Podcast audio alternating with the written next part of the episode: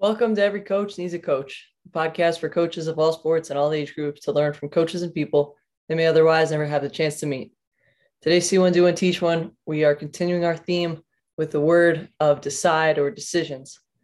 And the quote I want to give you guys today goes like this Where you are is a direct result of the decisions you have made up to this point in your life.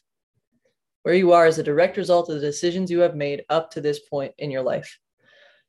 So, whether or not, for most of us, in most cases, um, the chair we're sitting in, or the computer we're on, or the phone we're looking at, or the coffee shop or house or school that we're sitting in is a choice that we've made somewhere along the lines, right? We may have made that choice 10 years ago, or 15 years ago, or yesterday, or, or minutes ago.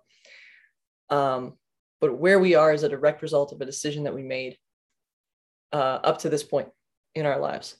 So, if in the morning you decided to sleep in and now you're scrambling to get to work on time, that decision was yours and yours alone.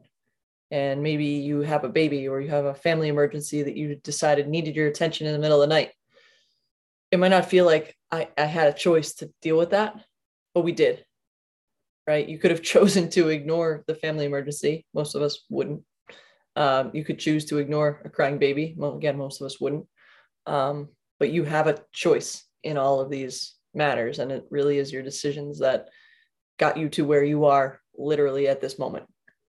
Uh, as adults right we're responsible for every decision we make. What we eat for breakfast to the color car we drive to how our hair looks um, and our occupations and who we date and marry. And in most cases no one forced us into these situations. If you're a coach you decided to be a coach and i'm pretty confident that no one threatened you or your family said if you don't coach, something bad's going to happen to you or them. Uh, and you could fill in coach with any profession that anybody is right now, right? If you're a student or a teacher or a, CEO, doesn't matter.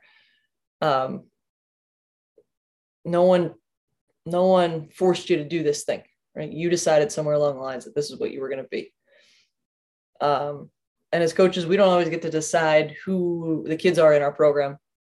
Uh, we don't always get to decide who's going to be on our teams we do get to decide how we interact with our kids. We do get to decide if we're going to hold our players accountable or not and how we're going to do that.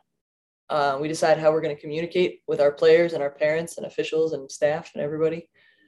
Um, we decide how we run our practices. That's something we'll talk about this week, but we make big decisions on what drills we're doing and how long we're doing them for and how we're warming up and how we're cooling down and how much time we're spending with them. So my challenge for you is to look at your your practice plans from the last week and write down next to each drill your why right? Why did we do this? And why did we do it for this long? And why did i have the kids in these groups right? Um, why we're conditioning the way that we are.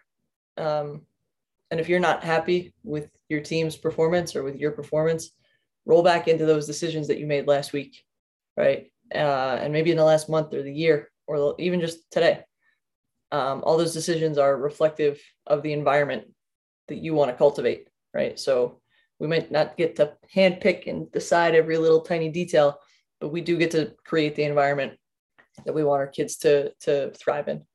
Um, so that is my challenge for you. I appreciate you. Thank you for spending some time with me. Keep getting better every day.